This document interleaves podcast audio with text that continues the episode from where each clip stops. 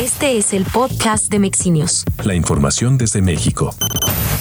Se prepara el PAN para el 2024, presidente. Sí, hoy celebramos nuestra trigésima asamblea la del PAN en la Ciudad de México y contentos porque salió todo bien y en efecto como creo que pudieron ustedes constatar, hay un PAN unido, fortalecido y que vemos de frente la elección del 2024. En su discurso, eh, tu discurso te referías a la unidad, que debe prevalecer la unidad en el PAN. Sin duda, hablé de dos errores capitales.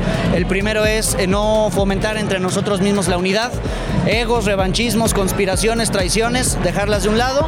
Y el segundo error capital tiene que ver con el exceso de confianza. No hay que confiarnos, hay que trabajar muchísimo y si evitamos esos dos errores estoy seguro que el PAN va a ganar la ciudad en un par de años. Hablabas también de la alianza. Sin duda yo soy proclible, me parece que una de las condiciones para ganar es, hacer un esquema electoral aliancista con los partidos que quieran sumarse, por supuesto hoy formamos parte de una, pero no estamos negados ni cerrados a poder hacer alianzas con otros partidos políticos y sobre todo con sociedad civil organizada. ¿A qué se refiere con sociedad civil organizada? esta ciudad es muy plural.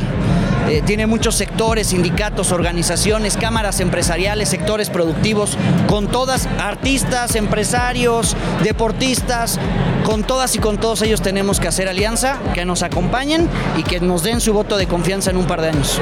¿Cuál va a ser el método para elegir al candidato o candidata al gobierno de la Ciudad de México? El objetivo es equilibrar el poder público, tenemos que ganar la jefatura de gobierno y yo estoy tranquilo porque al día de hoy hay hombres y mujeres que han levantado formalmente la mano para aspirar a ser jefa y jefe de gobierno y estoy seguro que con quien pueda competir y propiciar el triunfo, ahí hay que colocar la fichita. Hubo el aplaudiómetro de hoy, marcó un empate entre Elía Limón, Santiago Taboada, pero también Jorge Romero. No, yo no lo veo así, más bien yo lo vería al revés. Son tres personajes que el panismo de la Ciudad de México los quiere mucho y por supuesto yo también. Así que baraja hay, mujeres y hombres tenemos. No tenemos corcholatas, tenemos perfiles y con alguna o con alguno de ellos ganaremos la capital en el 24. Más información en mexinios.com.